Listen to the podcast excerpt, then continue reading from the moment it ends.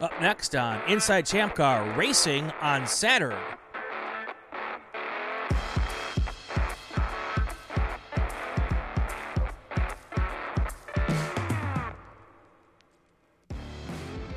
Welcome to this episode of Inside Champ Car. Brian Bielanski here, Bill Strong in the box above me, and a guy who races on Saturn. No, wait, Bill, on Saturn or a Saturn? I don't know what I typed. Who knows? In Oh. on.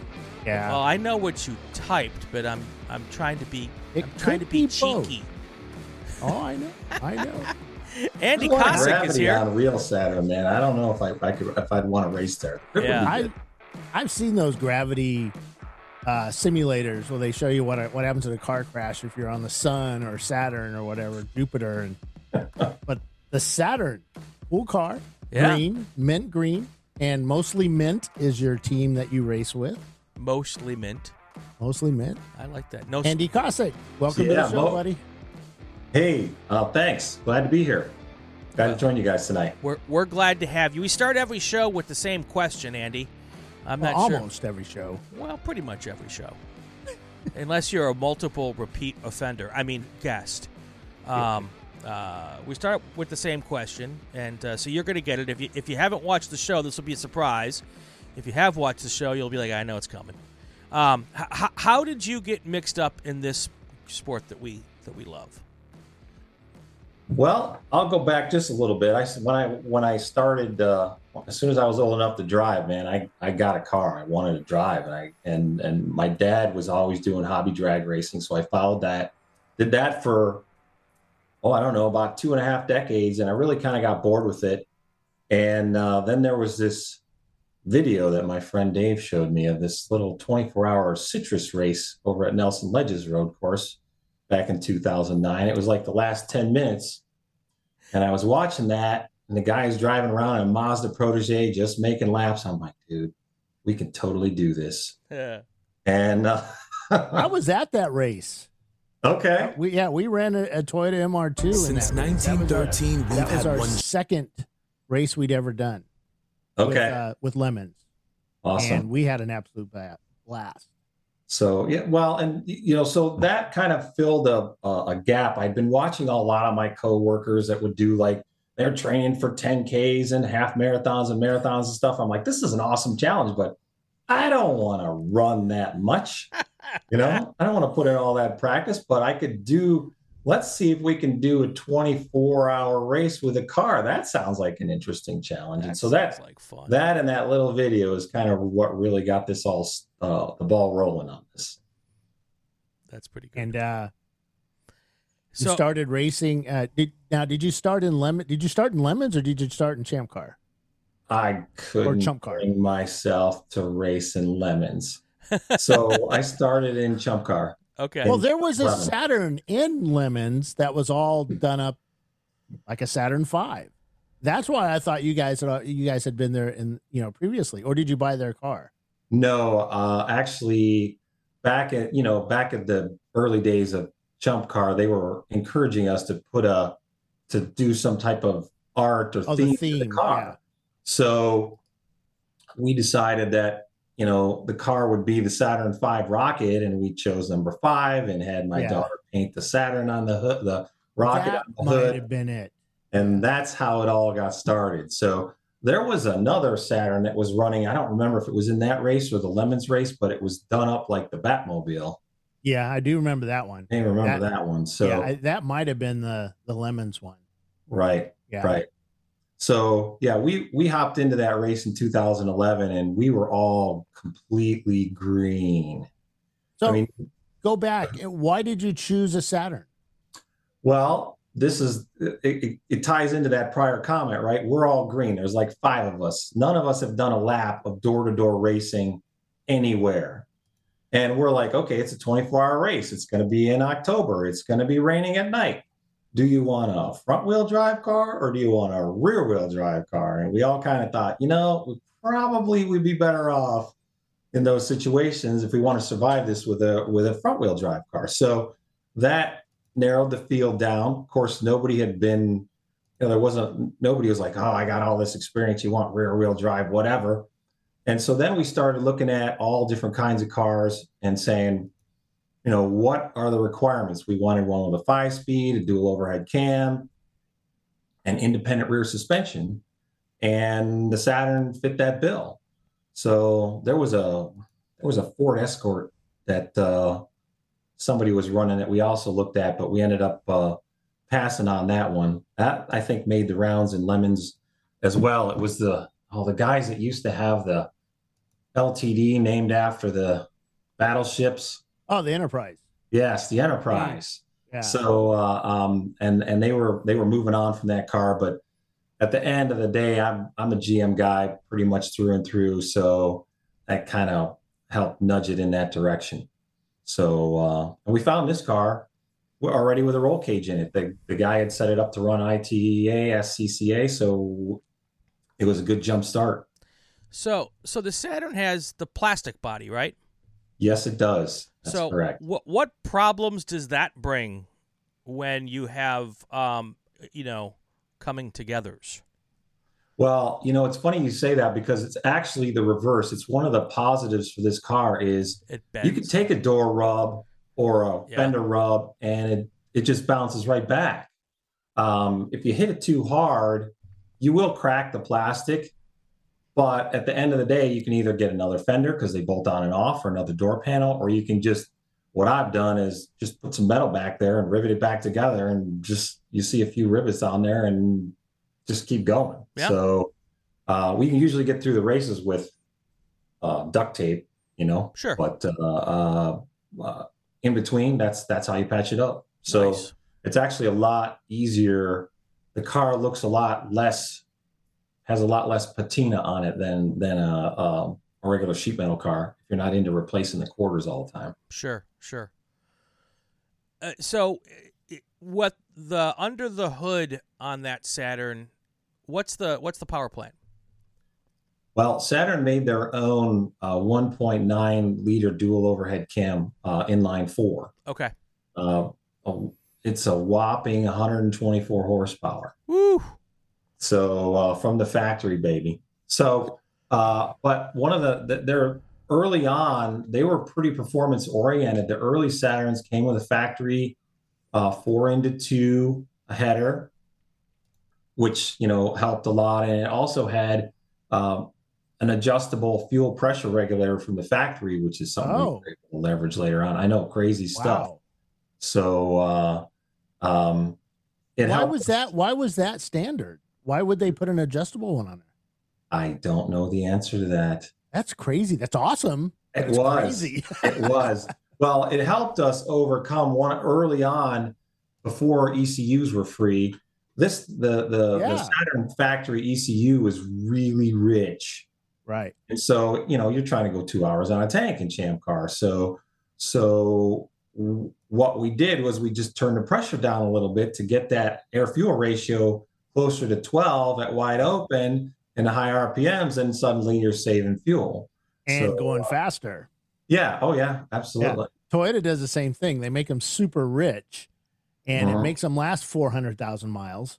Right. But it's just you. You know, you tune that, you tune that fuel pressure, and boom, it's. I don't want to say how much horsepower, but it, it's a considerable amount of horsepower. Sure, sure. No, it, it helped, and and that was one of the you know this process of learning how to race here. That was part of the evolution of of it, and it was one of the things that I wasn't really thinking about when I first hopped into this. You know, like I built cars to drag race, and I watched some videos and learned some things. Man, we thought what we knew what we were doing. when We Oh, showed yeah. up that first race. You know, Yeah. so. Um, but but you know, you, you quickly go- you quick you quickly find out that you don't know much of anything. Right, right, right. Absolutely. Yeah, we ran out of wheel bearings in the first race. so Very nice. we, Very we, nice. we had to wait for the parts store to open at nine uh, on a 24 hour race. We were we were stopped for six or seven hours as we were out of bearings. Wow. And uh, so, so what what what was causing that? Do you know ultimately? well, my best, um, well, it was peening the hubs down. Okay, the hub material is a little bit malleable, and it would it would it would allow the bearing to wiggle in there Oh, and it was because the suspension was bottoming out. Okay, we'd put these. Well, it came with some uh, lowering springs. Okay, which were ultimately probably a little bit of a disservice.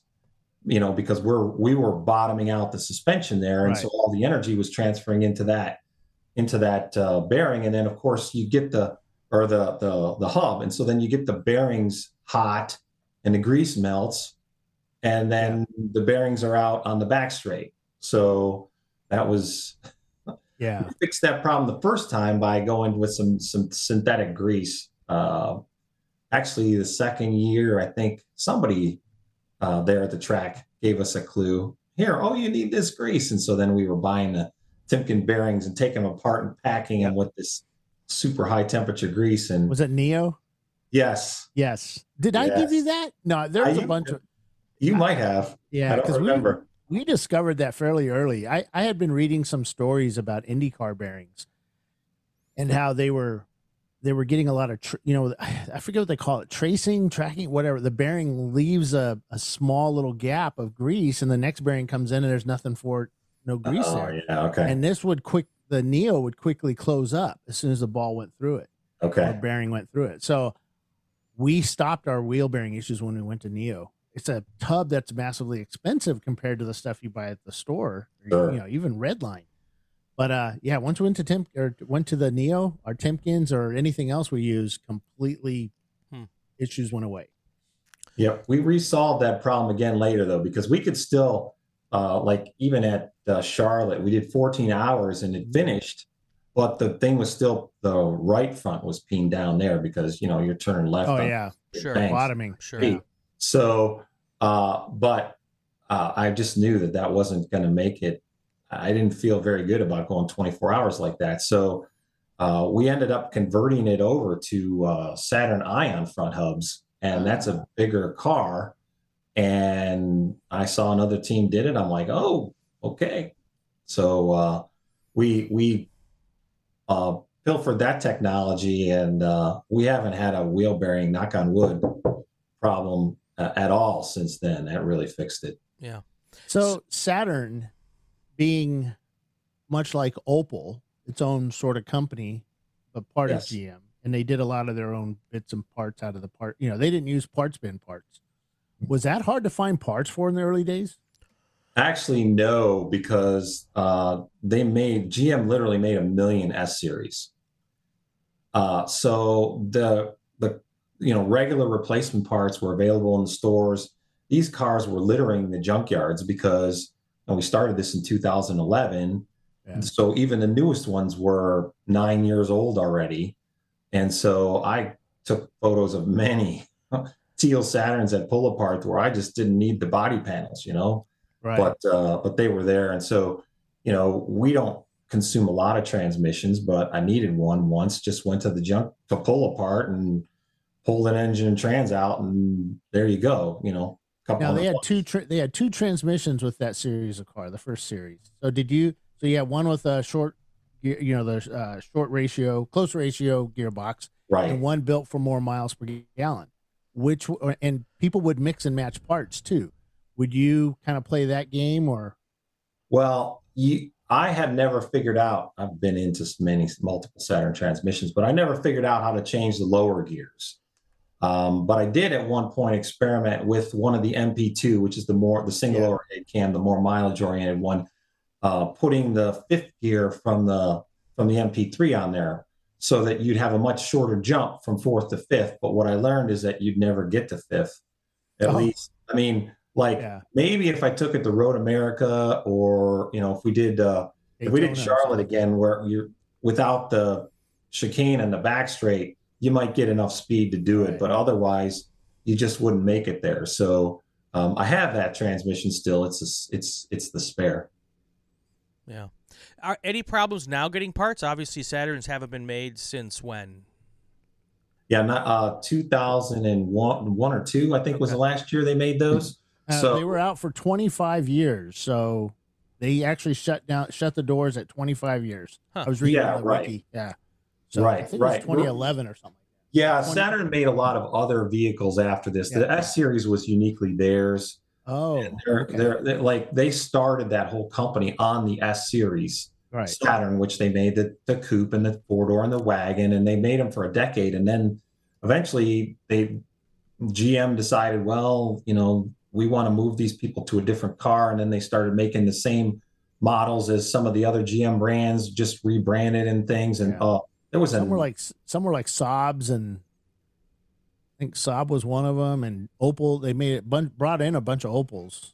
There, Yeah. there may have been one other one, the L series, I think, that came after the S series that was unique to Saturn. But after that, it started being all the same, and eventually, it you know it didn't differentiate itself anymore. Right. Right. You know, I get a lot of people who come up to, to me and they go, "Oh yeah, I had a Saturn," but, you know, because they were very popular, uh, very inexpensive car. It was like a club uh, with all the people that owned Saturns back back in the '90s. So well, they were raced big time Yeah. everywhere, showroom Yeah. stock, and Mhm. um, just everywhere. Uh, yeah, and I picked up some things from you know tracking down some of those people and finding out what they did to their cars. So, um, I mean, I, my exhaust configuration is directly off of one of those cars. So, uh, but yeah, to answer your question, so far it hasn't been a problem uh, finding parts for the car. Um, I would say you know the heads and the uh, transmissions will probably be the hardest things to find, but so far uh, I, I, we're not out. Yeah, I mean, I would think with all of the cars that they made and the fact that the bodies are plastic, they lasted probably longer than most cars. And as long as people are looking for aftermarket, you know, even just like OEM replacement aftermarket parts, if if people are buying them, they'll keep making them. Right.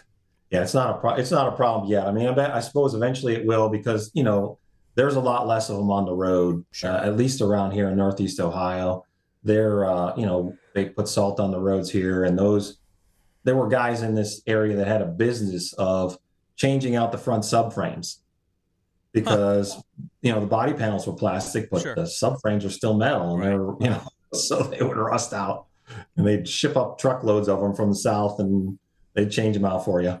Nice. Now you you still run the 15 inch wheels on there, or did you move up to a different size? Um, no, we run the 15s. Uh, we, uh, you know, you can get a couple different sizes. I mean, 215 and 225s, pretty readily available. Um, I've ran the stock wheels uh, uh, for a long time. Uh, we we did find some Borbets that were seven inch, which really helped the the tires. The the the 215s or the uh, the were a little bit uh, or 205s, I think is what we run most of the time. They're a little they were a little crunched on the stock Saturn wheels, so uh, it really helped to do that. And uh, we experimented with some eight inch Bassetts too, but to get those to fit under the fenders, you really have to like bow the fenders out on the car. You know, I mean, we literally. Is that where you use heat, like a hair dryer, or heat gun? I just used extensions, and it, the place where it attaches in front of the door, I just use a little metal piece of metal. Oh, okay, right. farther. Yeah. and didn't have to. Uh, we could have gotten into plastic melting, I'm sure. Welding a little bit. Never uh, did not uh, did not master that craft yet for this uh, for this car. Is that body kind of temperamental though when it gets into like rubbing and or rubbing is racing? You know, like when you get next to a yellow, I don't know, Toyota MR2. no, it, it it's super forgiving.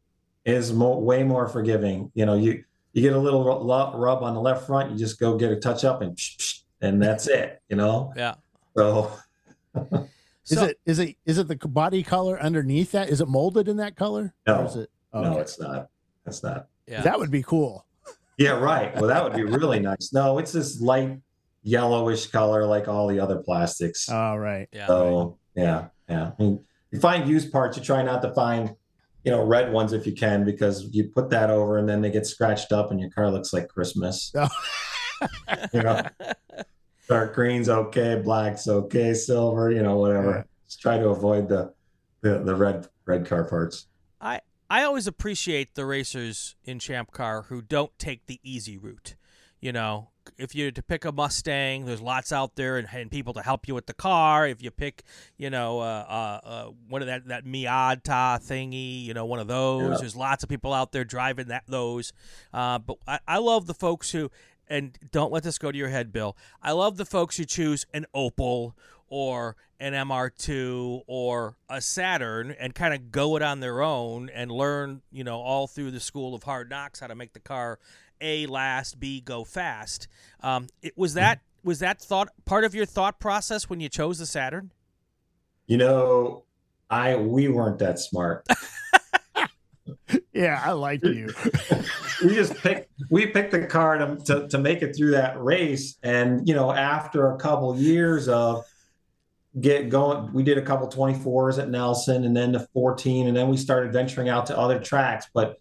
It was at the, you know, at that point we had already committed to the program. You're learning the car and you're like, okay, what do I need to make this car faster? Instead of sticking your head up, looking around and going, you know, dude, if you started with an E30, Yeah. you probably would have had a much easier uh, uh, uh, path getting fast. But by the time we'd started figuring out this car, like one of my buddies was on the team and he decided that he wanted an E30 and he went out and got one and we raced. Matter of fact, we did at, uh, in 2016, I think it was, we did a the Mid Ohio race, uh, the Monday race, and Yeah. we swapped. We drove each other's cars. That was kind of fun Yeah. but uh but he but i finished uh, the saturn finished fifth and he finished sixth and uh i within a fast lap of the day we were within a few tenths And that was so me. what's that That was my car, the fastest lap. I think. yeah well between us two right i mean yeah, Yeah. you, dude, oh, between you were- two, yeah. yeah between you were in your own time zone but between us Up until we weren't, and then you still beat us because we broke. well that's a That's different- one our bank won, right? Yeah, I think that's one our bank won. Okay. Yeah, yeah. Well, and well, you know, go back in the memory uh, in, in the Wayback Machine. And in 2016, we were chasing you at uh, at Charlotte too. You guys had a, uh, were Yes. so far ahead. We had a nine wounded. lap lead plus, you were wounded. and then yeah, and then we just started losing gears. Then it was like then we started losing uh spark plug coils. yeah. coils. Yeah, and it just like now you drive a Saturn. I know the whole world's out there just laughing. Ah, they drive a Saturn. Right. What's what's behind you? What's behind me? What is behind you in that little case? Oh, yes. Okay. So, he has a Saturn, but he has these. That's my trophy case right there. He's got So, trophies Yes. from that Saturn from Champ Car. Oh. Yep. It's got a couple of uh, couple of podium finishes uh, at at, uh, at Charlotte, uh, chasing the mighty uh, MR2, and uh, and and that, those are E36. I'm telling you, I can't beat those BMWs. Nobody There's too can. many of them. But uh, uh, and then also in uh, in 2018, we finished third overall in the uh, in the 24 out at uh, out at Nelson Ledges. So uh, and there's I think about five class wins there. Right. Um, we uh, the early ones were class A, but then little odd story. Our our engine's 1.9 liters, which is right on the line, and eventually we had to bore the block out, and it went to 1.92, and Yeah. that moved us up to B class. So Yeah. And, and the funny story about that, at the time there was nobody in B class, so that was even better. So oh, I yeah, know it was, it was a gift, yeah. you know. So, So, one of the really cool things that I like about Mostly Mint racing is it's just not you and a bunch of friends. It's you and your family that do this. This is a family operation. Like It- your kids are involved. Your daughter's racing. Your daughter's putting the car on its roof. yeah. I got a picture. I got a picture during a practice weekend a bunch of years ago, and you were talking about how your your daughter was going to go out and drive the car for the first time. And Sure. the next picture I get is a car upside down Oops. at Nelson Ledges, and I'm thinking, oh my god. But it was okay. She was okay.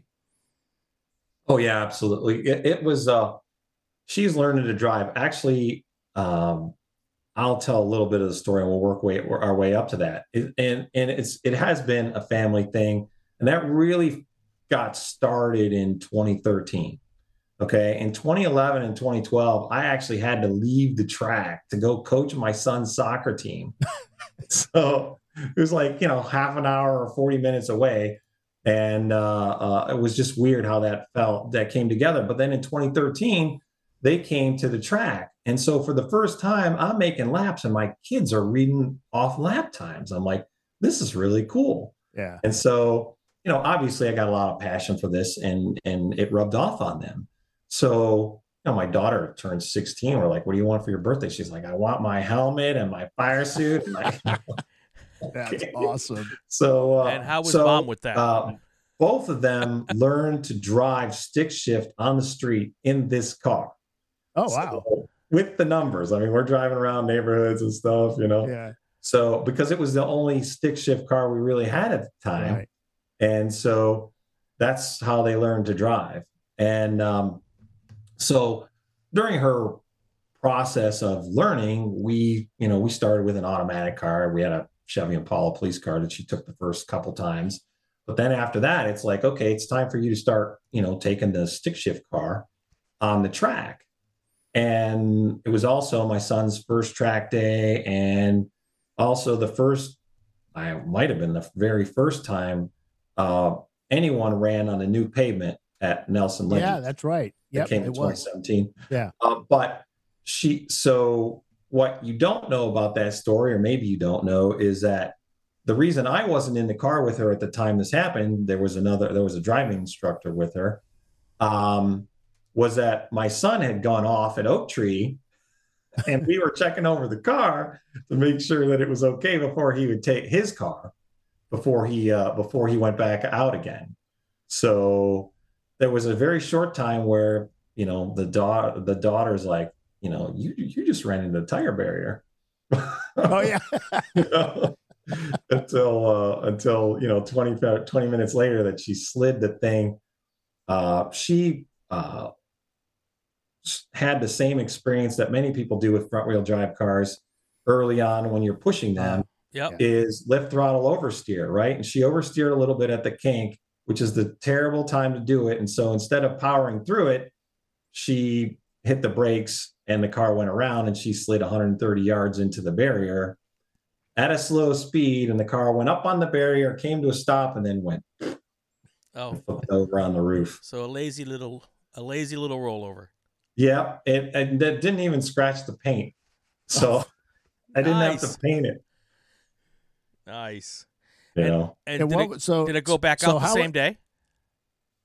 Oh, dude, I had to go fetch a trailer to take it home because it did break the windshield, Oh, you know, and it pushed the roof down a little bit. okay. Um, the cage was just there was just a little bit too much room there between the cage and the and the and the roof. So there was some strategic straightening required there. Strategic. uh, So you didn't cut the, in you order to get cut the- the, you you didn't cut the roof off and lower it a good two inches. Just No, air No, air none of that. we weren't that smart, Bill. That would have been a great idea. Um, actually, there was probably uh, not enough room for us to fit in that car, Ah, lowering the roof. I mean, I as it was, I had to lower the the way the seat mounted so that I could clear the bar. You know, Right. gotta the gotta keep your helmet below the bar. You know, right. I've never Oh. had that problem, Bill. Yeah, I know. I know you have it. My problem is I have to make the car wider, not Yeah. shorter or not taller. So, so what was that that ride like home with the two kids? You know, one one puts one off into tire barriers, one one puts it on top of the tire barriers. Well, and so I guess there was one other part of that story. So, like, my wife has been coming to the races. Yeah. She started coming to the races too.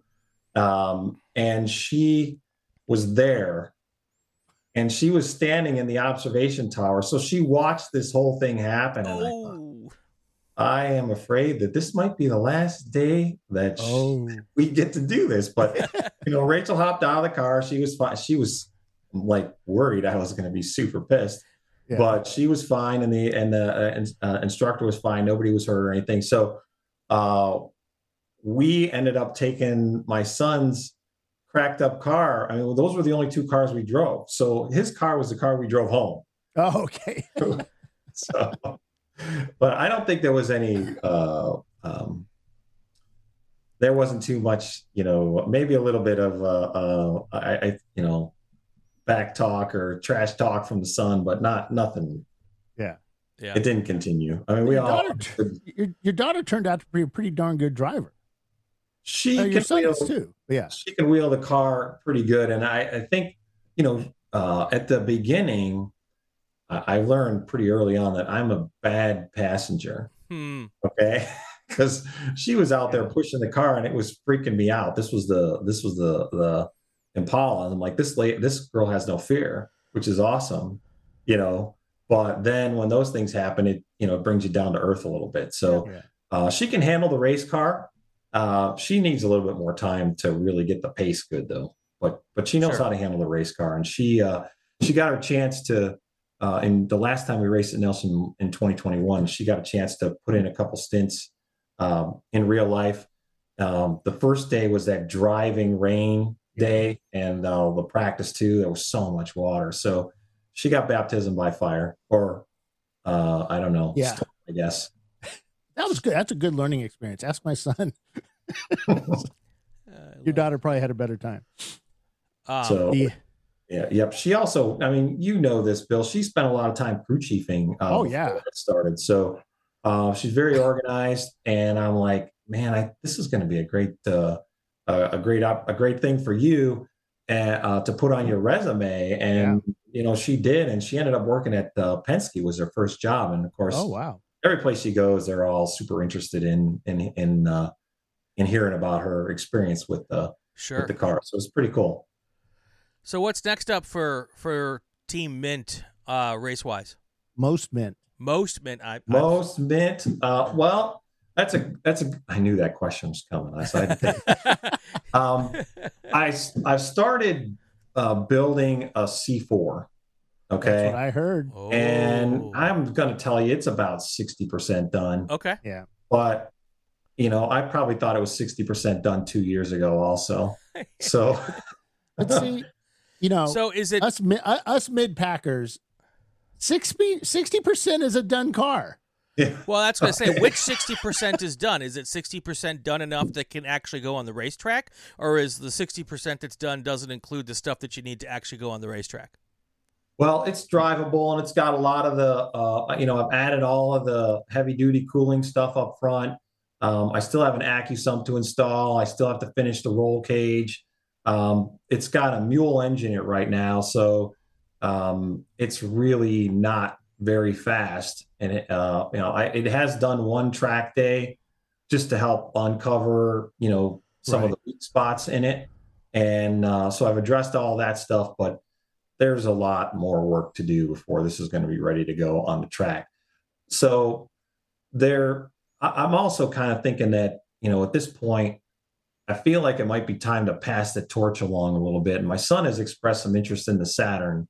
So I'm pretty sure that he's going to end up with it. Um, I really would like to be able to get into a, an event where uh, both of them and me get to drive the same car Yeah. you know, at least one time. So uh, for me, you know, I've been doing a little bit of crew chiefing. Um, I need to find the the right set of circumstances will get me back in the car again. But right now, there's like so many other projects going on. It's just not finding its way to the top of the pile. Right. Yeah. Right. So uh, once my son gets settled, he just moved into a new house. Once he gets settled over there, I expect we'll have some time to uh, put this the Saturn back together, and I can see it having a good future in uh, in F class. Cool. Now, which is a great class, but now we're talking. So you know the history of Champ Car and Nelson Ledges. It's been pretty good. Mhm. We've done a lot of races. I love the track. I love the people there. It's just it's a fun place. It's not a country club track. Right? It's it's a little rough around the edges, but to me that's part of the endurance experience. I don't like being catered. To. Okay, maybe I like being catered to, but this this track you're not going to be, and it's part of the experience and part of what you have to get through to get to the finish line. We've been offered a pretty darn good price to race at Nelson Ledges, and Mhm. I brought this up to Chelsea the other day, and she said, "Get me cars, do a poll." So I did. We're getting some cars. Nice. So it's uh hopefully we'll be able to go back. We have to confirm that they're actually cars and not, you know, 36 votes is is 36 cars or is 36 vote six cars. So, you know, Yes. you know, six guys per team. But um, you know, I, I'd like to do a 14 hour race there. I think that would be pretty awesome. Um, the uh, 24, I think, is out of the question. I, I don't. Um, it's it's we, we do one a year. Yeah, sure. Because it's really tough on our staff, and right now we're we're down some staff, so you know, getting okay. people trained in time. So, but yeah, it's up oh, now. I'm telling it's 41 votes for a race now, so that's good. Awesome. Yeah. Um, and and I think five of those cars are John Wittenauer's, right, John? but um, tell us a little about Nelson Ledges from your point of view, because this is your local track. You've raced there a lot, and it has. When we started racing there under the old ownership, wasn't in good shape.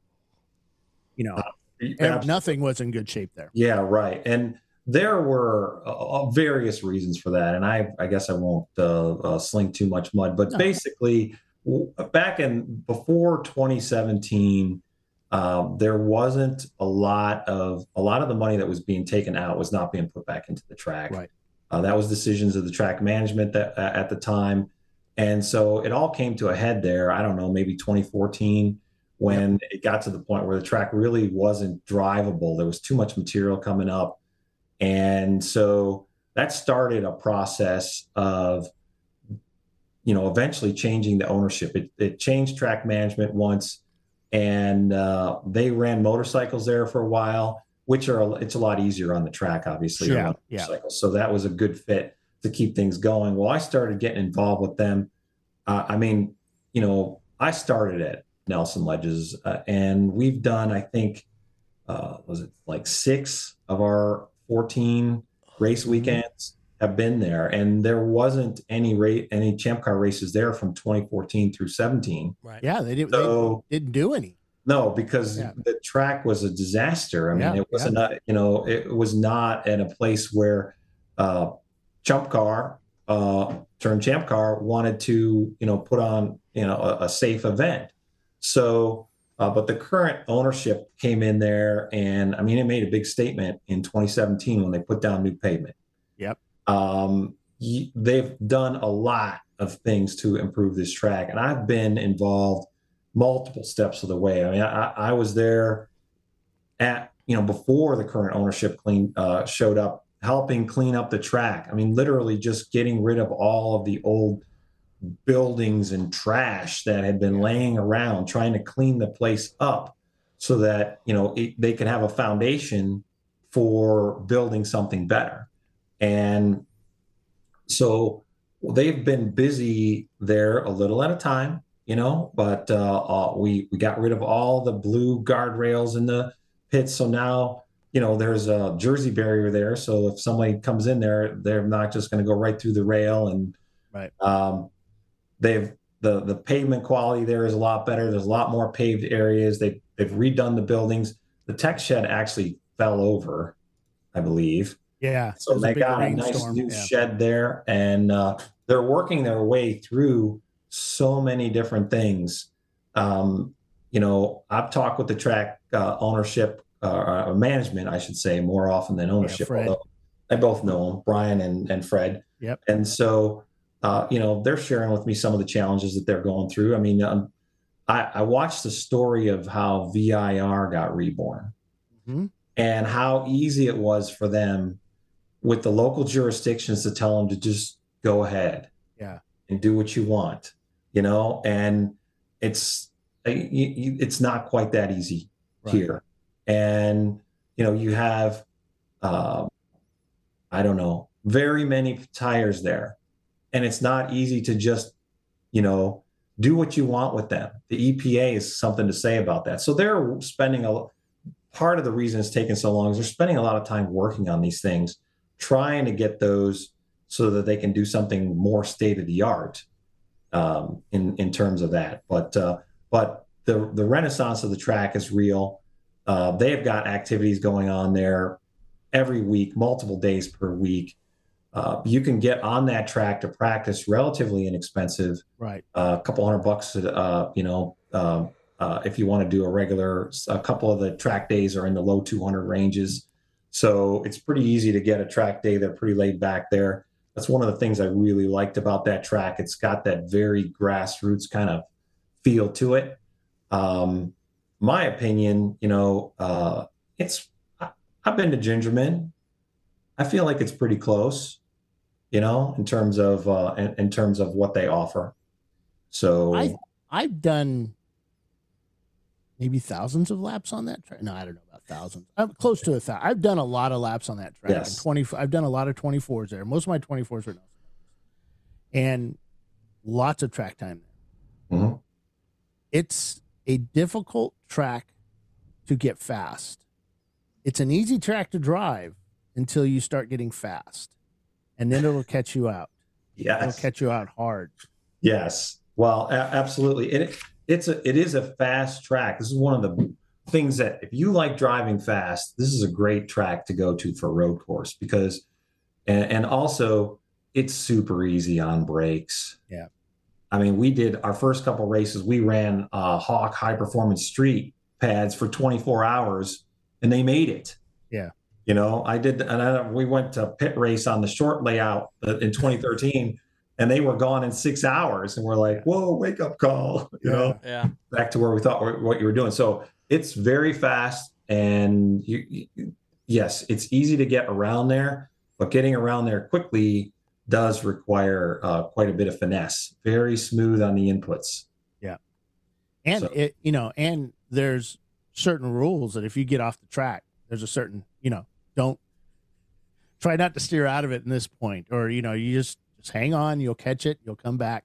And a lot of guys fight it and they end up playing space shuttle. Ye- well, yeah, you know, there are a lot of places where there's a lot of runoff of this place, but there are also some that are where there's not as much, you know, 'Cause you can't you you need the barriers there. Right, right, and they don't, you can't have infinite space and and the tracks on the other side. So, um, but you know, my experience has been, uh, you know, for the for me, the you know, the one time my daughter put the car on the roof, she backed into the barrier. It wasn't an optimal configuration. It happened. Okay. But it still stopped the car. And that's pretty much, you know, been my experience with them is, you know, it, yeah, it doesn't, uh, you know, if you don't want to, I don't know, hit the barrier, keep on the track, you know, Yeah. if you're worried about Yeah. what the barriers are going to do, stay on the track. But also, I I can remember vividly one of the races. I think it was 2018, where I came through turn one and somebody put down oil, and I was going out of that corner, and suddenly I was not on the track anymore, yeah yeah and I slid a long way. Yeah. And I'm telling you, Bill, I was this close to the tire wall, but I went. I um, the track was like small. I was so far away. It was Mm, crazy. So yeah so yeah. there are some places there that, that give you a lot of room. And then there's other places you just have to have a little bit more respect. right right So um, I'd lost Res- it. respect that's a really good word Sure. I'd lost it the first race. I lost it in my last stint uh, going into the kink, but I spun around and I just, you know, was care. Uh, I didn't go crazy, but it just kept going in the right direction, which wasn't towards the walls. And uh, I came to a stop there and uh, just came back up on the track and kept going. So, Yeah. so there's, it's not all bad. But Yeah. there's also many hundreds of teams that have been to Nelson Ledges that nothing happened. They raced, they went home, Oh yeah. they had fun. Agreed. Absolutely. Yeah. And and and and you have good experiences there, you know. I Yeah. mean, it's a very uh, low key environment, you know, the the um you're never you're also not going to run into a lot of traffic on your way to Nelson Ledges. Okay. Well, you might see some horses and carriages. yes, I've seen Amish people observing the races there. Yeah, they Yeah. actually pull up and They watch a come race. It's watch. pretty funny. Nice. Yeah, Pretty cool. it's awesome. So- That's cool. They're sitting there cheering you on coming through that last corner. yes yes so you know overall i i my experiences with that track have been really good. Yeah. um it's like my child though. So you know for a completely objective um it's it, it's as close to my child as a track can be. Let's go with that. There Yeah. you go. you know uh, i always have a soft spot in my in my heart for that place. Really enjoy the place. Um and you know with all the improvements they've done there really putting the the fresh pavement putting in all of the candy stripes you know so, uh, so that you have some curbing in places has really helped improve the driving experience. And Yep. oh, by the way, uh, if you want to race in the wet, uh, the, it has good wet grip there. It has really good wet, wet grip, You know, no I- matter how much rain is on it. oh, right, right. So and some it- tracks, it's it's scary. it, it really has good wet grip, and I've been at places where it's a it's a skating match. yeah, Sebring. Well, uh, Sebring, okay. Yeah, Well, Mid Ohio is what came to my mind. Oh yeah, Mid Ohio too. Yes, on the groove, there is a yeah. definite wet groove there because the the dry groove is super slick. Yeah, so Mike Helm told me, "Hey, take it on the inside there." I said, "Dude, there's no tire stripes down there from guys driving on. There's no way in hell I'm going down there because I'm barely hanging on out here. No, Yeah. no, trust me. It's no, nope, nope. We're going where everybody else is going. so it- Uh, it's it's a good uh, so so you know the the the the track season now they're really keeping up on it as far as I'm concerned. It's you know it's in it's in solid racing shape. So uh, and, and the grip is good. You know, cool. So Anybody? the other point, the other po- yeah, the other point that people have is that the toilets suck there, and I'm thinking, you know, I'm there to race, not sit on a toilet.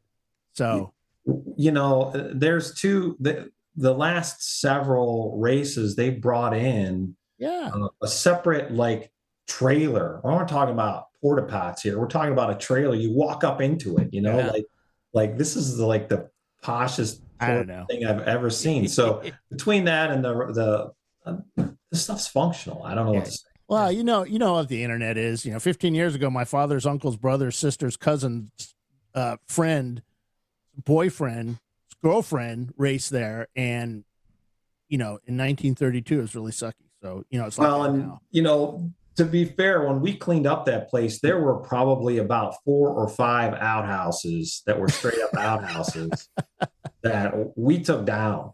I mean, they're gone. Okay, so uh, you know what's there now? Okay, it's not state of the art. It's brand not brand new, but you know, again, it's it's a it's a kind of thing where um, you've got how do I say this? You've got rules you have to Oh follow yeah, yeah. before you can just you can't just tear up the whole thing and build a new one you gotta you gotta meet all the the you know there's grandfathering existing stuff in and and that's going to be some challenges for them to Yeah. overcome But you also remember that Champ Car brings its own high tech stuff. So we add high tech to the track. We have flagtronics, we have lighting, you know. Yes. So it's uh eh, we we won't lose you out in the forest anymore. Actually, they cut down all the trees in the forest, which I think sucks. I liked having that Mm. like that. forest over by Oak Tree. I Yes. did yeah. because it made it blind. Yeah. You were going in there relying on that corner worker.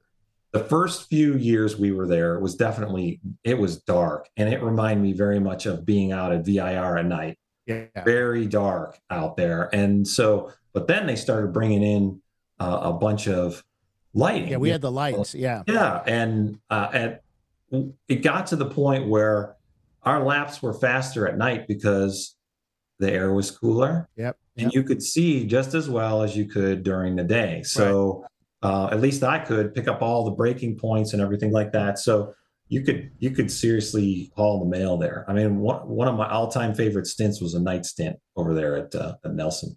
Well, let me let me finish it up on this. Let me promise everybody that we are going to have we're bringing back lights to night ra- night racing. They kind of Okay. disappeared for a few years, but we're bringing them back.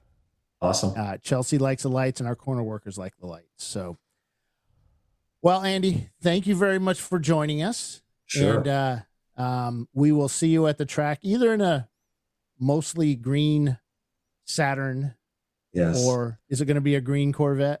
Or no, red Corvette? Corvette's red.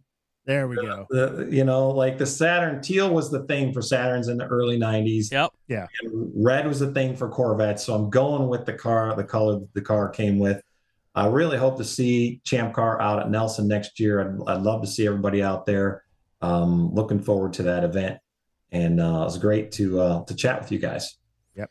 And Fred says, "Great job." There you go. all right All right. thanks Andy, fred Andy Cossick, thank you so much for being with us. We'll be back in just a second with some news and notes. Don't go anywhere. Hear that? Believe it or not, summer is just around the corner. Luckily, Armor All, America's most trusted auto appearance brand, has what your car needs to get that perfect summer shine. Plus, now through May 31st, we'll give you $5 for every 20 you spend on Armor All products. That means car wash pods, protectant, tire shine, you name it. Find out how to get your $5 rebate at armorall.com. Armor All, less work, more clean. Terms apply. So yeah, so I'm willing to bet that nobody will ever find those big valves. Welcome back to Inside Champ Car. I'm Brian Bielanski. Bill Strong here. Are we live? Yeah, we are now. That never happened. Nothing happened. Nothing at all. Nothing happened. happened. Brian, that was great. That was a great little show. Yeah. I've I wanted to have Andy on here for a long time. Um, like I said, his family's out there race, racing. The kids are crew chiefing, and his daughter. I remember her; she was just a young girl out there, um, over sixteen, of course, because you got to be on pit lane. That's right. But um, she was out there crew chiefing and helping along, and and uh, you know washing windows, helping change tires and Yeah, stuff. And that was really cool seeing him last race doing that. So Love it. Hey, uh, we are at Road America. We got a tech tip tonight, but we'll wait a second to do that. We're at Road America coming up. Um, just to let you guys know, Chelsea sent out an email this morning. Uh, basically, no early load in. Um, you got to wait till after, I think it's five o'clock. Check the subs, check your email. Uh, there's some important information there. Uh, they have some private testing going on on Thursday, so you won't be allowed in till to uh, drop off your trailer till uh, till later. Okay. Um, any all the photographers have been approved, so any late photographers, sorry, you got to do it a couple weeks beforehand, and uh, that's already been sent off to the track. So you guys got your email. Please check your email. Um, 6 p.m. is what Tim says. Thanks, Tim. Read the email. Thank you, Tim. I just skimmed it because you know it's from my boss. Who reads emails from your boss? Ah, who does that? So uh yeah, Land Jaeger Cup. Please make certain that everybody completes the online event waiver that is available at champcar.org forward slash register forward slash events dot php. And that's all you need. Just right. go there, just click the events link, and uh, it's right there. Do the uh, quick waiver and got to take a picture of yourself. I took one at the dentist. That's pretty cool. And uh, Before or after the teeth were cleaned? oh, before. Okay. So big green teeth and you know, big thing around my, sh- you know. But yeah. So hey, we got a tech tip.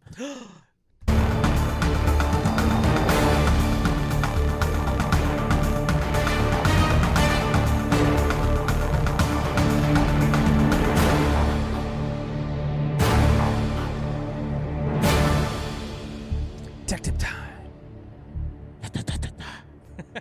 So we have a a um head of tech. Yeah. I won't say his name, Ray Frank.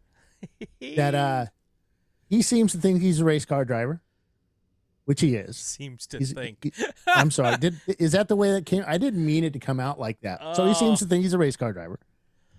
He um he has uh was at a racetrack Sunday Uh-huh. and uh South Boston Speedway. oh It's yeah. a little circle track. You know, raised from that circle track era. Also did road racing and karting and all kinds of cool stuff over his lifetime because he's really old.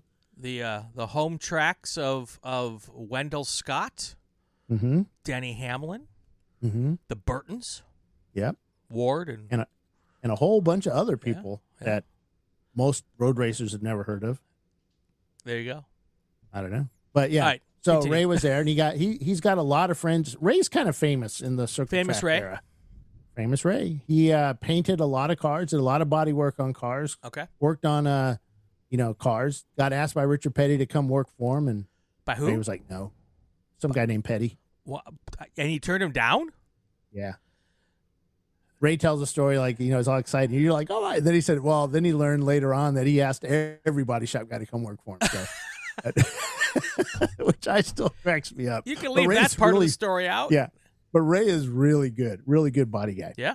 And, and, uh, paint body guy, I should say. He better be because And he's a really good race car driver too, but I don't want to say that in front of him because you know he's he'll he'll won't let me live that down. But uh, he hops in the car and promises the owner, you know, the owner's like, "Oh, go out there and have fun," you know. to- And he's like, "Man, I'm just gonna take it easy. I'm gonna be. I can't do it in Ray's accent, but you know, I'm gonna take it easy. I'm not gonna do something anything stupid." And so he goes out and gets. He's getting used to the car, going around the track, and I think it's like what quarter half mile track, quarter Yeah. mile track, something like that yeah, something like that. and uh, he's going around it, and then he all of a sudden he gets hit, Uh oh. and all of a sudden he just hears just the loudest noise he's ever heard. Like Uh-oh. a seven. foot- He, he said it was up there with the tornado noise that we had Oh, boy. weeks ago, and he um he remained cool under fire. That's good. Kind of hit a wall, Yeah. scraped a wall, and then kind of kept. He's on the brakes, and it's still moving for some reason, and he gets pushed up into the turn one wall Uh oh. and ends up over by turn two. And then as that happens, he sees a car like flip over and boo, boo, boo, boo, boo, boo. not his car, Well, somebody good. else's car. So supposedly that noise was over his left shoulder was the car, the other car. Now I'm hearing this secondhand from Ray. I'm probably Sure. telling it all wrong, but um, that car hit him and the engine's right, right here Oh boy. and just wide stuck wide open throttle and just pushed him a faster car Yeah. than what he was driving and um it just pushed him all the way through but once they hit that wall it you know it couldn't push any further so it just went over the top and rolled couple of times he counted to the track people said it was three times that guy rolled Oh boy. everybody's okay. Ray's a little beat up this morning, and uh, but he he'll be all right. But um, I asked him. I said, you know what what what do you want me to talk about for a tech tip? Because we had our tech meeting Sure. earlier today, Sure. Sure. and um, one of the things he said was how fast shit happens Uh, in racing, and uh, stuff goes wrong really, really fast. yeah. um, sometimes in your head, I've been there, everything happens in slow motion, but in real life, it is fast. And, um, you know, when you're under that pressure to save the car, you're under that pressure trying to figure out what's going on around you and what your next step is going to be. And this goes back to our little tornado story. It's just like we, we, we're trying to figure out what was our next step. What Right. happens if this car flips over? What happens if we do this? What happens if I hit that? Um, and you've got to, as a race car driver, or even the crew, you guys have to be able to work under pressure Right. and think about what's the next step. Right. What do I do? And this sometimes this stuff happens so fast that you don't have time to really think about it. So it Right. needs to be instinctual. You need to know to shut that power off, to shut the the you know, to pull the fire bottle in case, you know, in case you see flames or smoke or somebody's yelling, pull the pin, pull the pin. um and you know, you have to have those as Tim puts it, you have to have that plan or John puts it, you have to have that plan B too Yeah. you know what if i pull that that fire bottle and the whole t handle comes off of my hand what the hell do i do Right. you know um what's the next step And, And- and you know what's key to that, Bill, is sitting in the car, in the garage, at home, with all your stuff on. Yeah. And thinking to yourself, okay, if I'm upside down, because you know when you're sitting in a car, you can lean yeah a little bit, even with your belts on. Can I do that if I'm upside down? Maybe, maybe not. Right. You know what happens if if the if you roll if, if the car stops with the driver's side door and window up against stuff? Can I get out that other door? Yeah.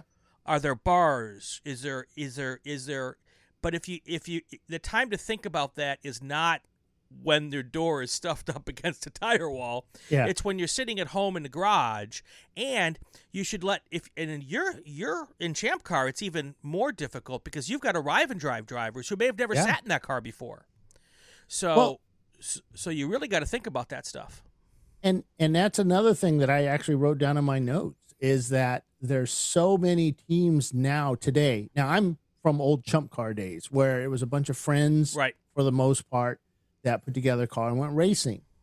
Now we have an influx of arrive and drive teams, and I don't want to talk bad about arrive and drive teams because they are supporting Champ Oh, Car sure. to the fullest now, and thank you very much, arrive and drive teams. But you have drivers that are coming in, and they'll be they'll show up on Saturday morning, like right before the race, and never have seen the car before. Right. Um, one of the things, and we've talked about this, I think last year. One of the things I did was I put together a visual instruction sheet for my drivers Right. when we first started our our, our racing because I had a core group of drivers, but every now and then Troy and I would switch drivers, and he had his car set up the Troy way, Right. and Bill had mine set up the Bill way, Right. So they were always a little different. But um, we had pictures with labels with little arrows pointing down like this is the off switch Yeah. this is the on switch this, Now- this is the t thing you pull in case but only pull it if the car's on fire Now you can do a video. fear for your life yeah now you can do videos because we only had paper back then Right. Did you even have but that? you can do video yeah you can do that kind of you, stuff you weren't And writing sh- on stone and- tablets? yeah no Okay. no it was you know mimeograph Mimeograph. But um, but yeah. So just basic, yeah. but but basically, show them where everything is Right. on that car, where the spark plugs are, where everything is. I mean, hell, we even put a we do a printout of the um, wiring where uh, the hose diagrams where everything goes, Right. with a wiring diagram where everything goes in the engine bay. In in the dashboard, I have a little. I printed out on post, you know, the the postage stickers that you put on a Right. you print out for UPS. I print them out on that, just put them on a door, Yeah. put them on the the the, the uh, hoods and stuff like that. But you know, you can also do that with color coding of your of all your buttons and Right. switches and stuff. But to show these guys over and over again, give them a, at least a, a lead in as to what they're doing because Well, pressing buttons is easy to do when you're sitting there with no helmet on in the car. But when you're under pressure, you've got stuff happening all around you, and you need to get out of that car now right. You need to know what to do. You need to know the process. And two other things I'd say is if you can color code all of your buttons to be pressed, and then make sure that the crew chief knows the colors, so that if you're if you have that opportunity to say, "Hey, Bill, hit hit, hit the blue button, pull pull the red handle," you know, Yeah. because sometimes the driver's not thinking straight at that point in time. No, it's it's there's a Um, lot going and, on. And, the other thing I would suggest, and, and this is not going to be popular, um, but when you get that arrive and drive driver who shows up, who's never been in a car before, make sure make them get in the car and then get out fast. Yeah. And well, we and and be ready to turn a drive arrive and drive driver away if they can't. Yeah. Because and that sucks. And you you're going to lose your drive arrive and drive dollars, but it's better than getting somebody hurt. The other thing is if you don't fit in the car, and I'm not pointing at you No. or me, but I've been in a car where it's tight. Well- and I've hit something and it's like, oh, And- yeah, And perfect example, Bill. I, I asked you a couple months ago. Can I? Because you're taking the Opel to the to Mhm. to, well, to New I Year's. was, but yeah, Well, you were. You were going to go to the New Year's at Sebring with it, right? Yeah. And I said, and I said, Bill, can I can I fit in your car? And you flat out told me no. You Yeah. know, and that's fine. You know, I, I respect you more for that than trying to get me to come down and trying to squeeze my squeeze me in a car I don't belong in. yeah. I mean, I have a hard time in it, so it's it's Right. You know, I had a driver that was bigger than me, and though he won't say that, and I'm sorry, but he was a little bigger than me. Yeah. and older, and he could not get out of my car. And there's a great video of it. He Right. could not get out of it because everybody on pit lane was recording my car on fire, sitting at a, during a red flag. Not my red flag, it was somebody else's red Right. flag, and I caught on fire during a red flag. But um, it's uh, it's those little things that can happen so Yeah. fast, and you need to be able to get out of that car. And all it was was we failed to test our drivers. Right. Can you get out of the car? And when he when I was fixing the car and he was going, Yeah, I can get out. Look, I can get out. I said, Great, put your freaking helmet on and your Right. Hans and your gloves and everything else you do and buckle in. And then he had a hard time. He had to remember he had to duck his butt down and then Yep. his head and do that. The other thing that was mentioned, Andrew mentioned this, was your window net latch. You know, I'm putting the window net on for the driver. I'm outside the car and I'm putting the window net latch on right. and some of those you can twist you know it's a little bar or whatever and you put it up in there click and it's facing outwards well how's that going to help the driver if he needs to get out fast Right. he's got to somehow reach sometimes blind because smoke fills up those cars quick That's right. and he, you need to face that little window net thing or, you know your your latch for the window net you need to have it accessible to to the driver you know Yep. i like paint i put that neon pink tape over everything that a driver needed to touch in an emergency Yep. you know it's it's it was an area that you know after my wreck i kind of said yeah we need to reassess some of this stuff. And i looked at how some other teams are doing it. But, but I yeah, um um I was at Daytona once for the 24, and I was walking around for you know the day the day Friday through through the, through the garage, and um, it was one of the prototype teams were practicing with their drivers getting out of the car and doing driver changes. Um, and one of the drivers, I don't remember who it was, took an old face shield and duct taped over the whole thing because he wanted Oh, yeah. because he wanted Yeah. to be able to get out of the car blind. And I thought that was genius. Yeah. You know, and um, And that was something they would do in lemon. I, I remember somebody doing in lemons. They would put a bag over their head. well, let's not do that. Yeah, let's not do that. get out of the car now. Um, but- but yeah, no, I thought it was a great idea.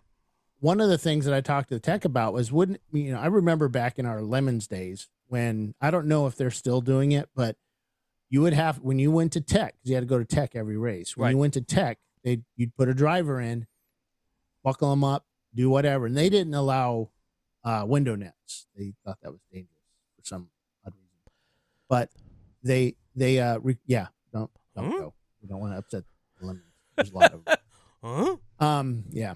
Um, but they uh they would require you to belt the guy in and then they do that. I just woke my wife up, she's gonna be all pissed. Yeah. But they'd bang on the roof and you had X amount of seconds Yep. to get out of the car. And if you couldn't do it, I think they gave you one more time, but you had to practice you had to leave and come back and practice. Yeah, yeah. And uh we learned really quick, put Troy Trulio in the car. Because he's tiny. He was little. Yeah, yeah. He was tiny and he could get out quick. And he was fit and tiny. So that was always a good thing to do. Yeah. But, you know, it was Yeah. something that we did practice because we took our our safety pretty seriously with our team. So, Sure. And I know others did as well. Sure. So but yeah, All right. I, Good- I think we need tip. to kind of get back to that is uh, practicing your your safety escape, and especially on if you're an arrive and drive, it's your responsibility because it is your life Right. To get in that car and practice escaping. And if the team owner says you don't need to do it, I'd start look somewhere looking somewhere. Yep. I agree 100%. Yep. All right. Anything else, Bill? That's it. We're uh, off to Road America. Get uh, a couple days off again and head over to Atlanta Motorsports Park for an eight plus seven hour. And still some uh, good spots open there. Uh, if you uh, need more information, email jackie.sides at champcar.org. You can also go to our events page, our events calendar to get all that information, uh, the event sups, the whole bit. And uh, then we're off to, I don't know, we're off in November. I know we're doing a bunch of stuff, but yep. Thanks, guys. And uh, again, thank you for supporting the club and, uh, you know, buying the champ bucks. That really, I, it'll come out later, but that really, really helped this company out in a huge way. And I want to thank everybody for that. All right. And, uh, yep. So thanks, guys. cool. Thanks, Brian. That's going to do it for another episode of Inside Champ Car. If you like what you hear, subscribe to the podcast. You won't miss any episodes. Share it on your social media channels. Comment on the uh, Champ Car Facebook page. New episodes every Tuesday night live on in, on the Champ Car Live video channel on YouTube and on Thursday mornings on the Racing Wire Podcast Network. He's Bill Strong. I'm Brian Bielanski. See you next week.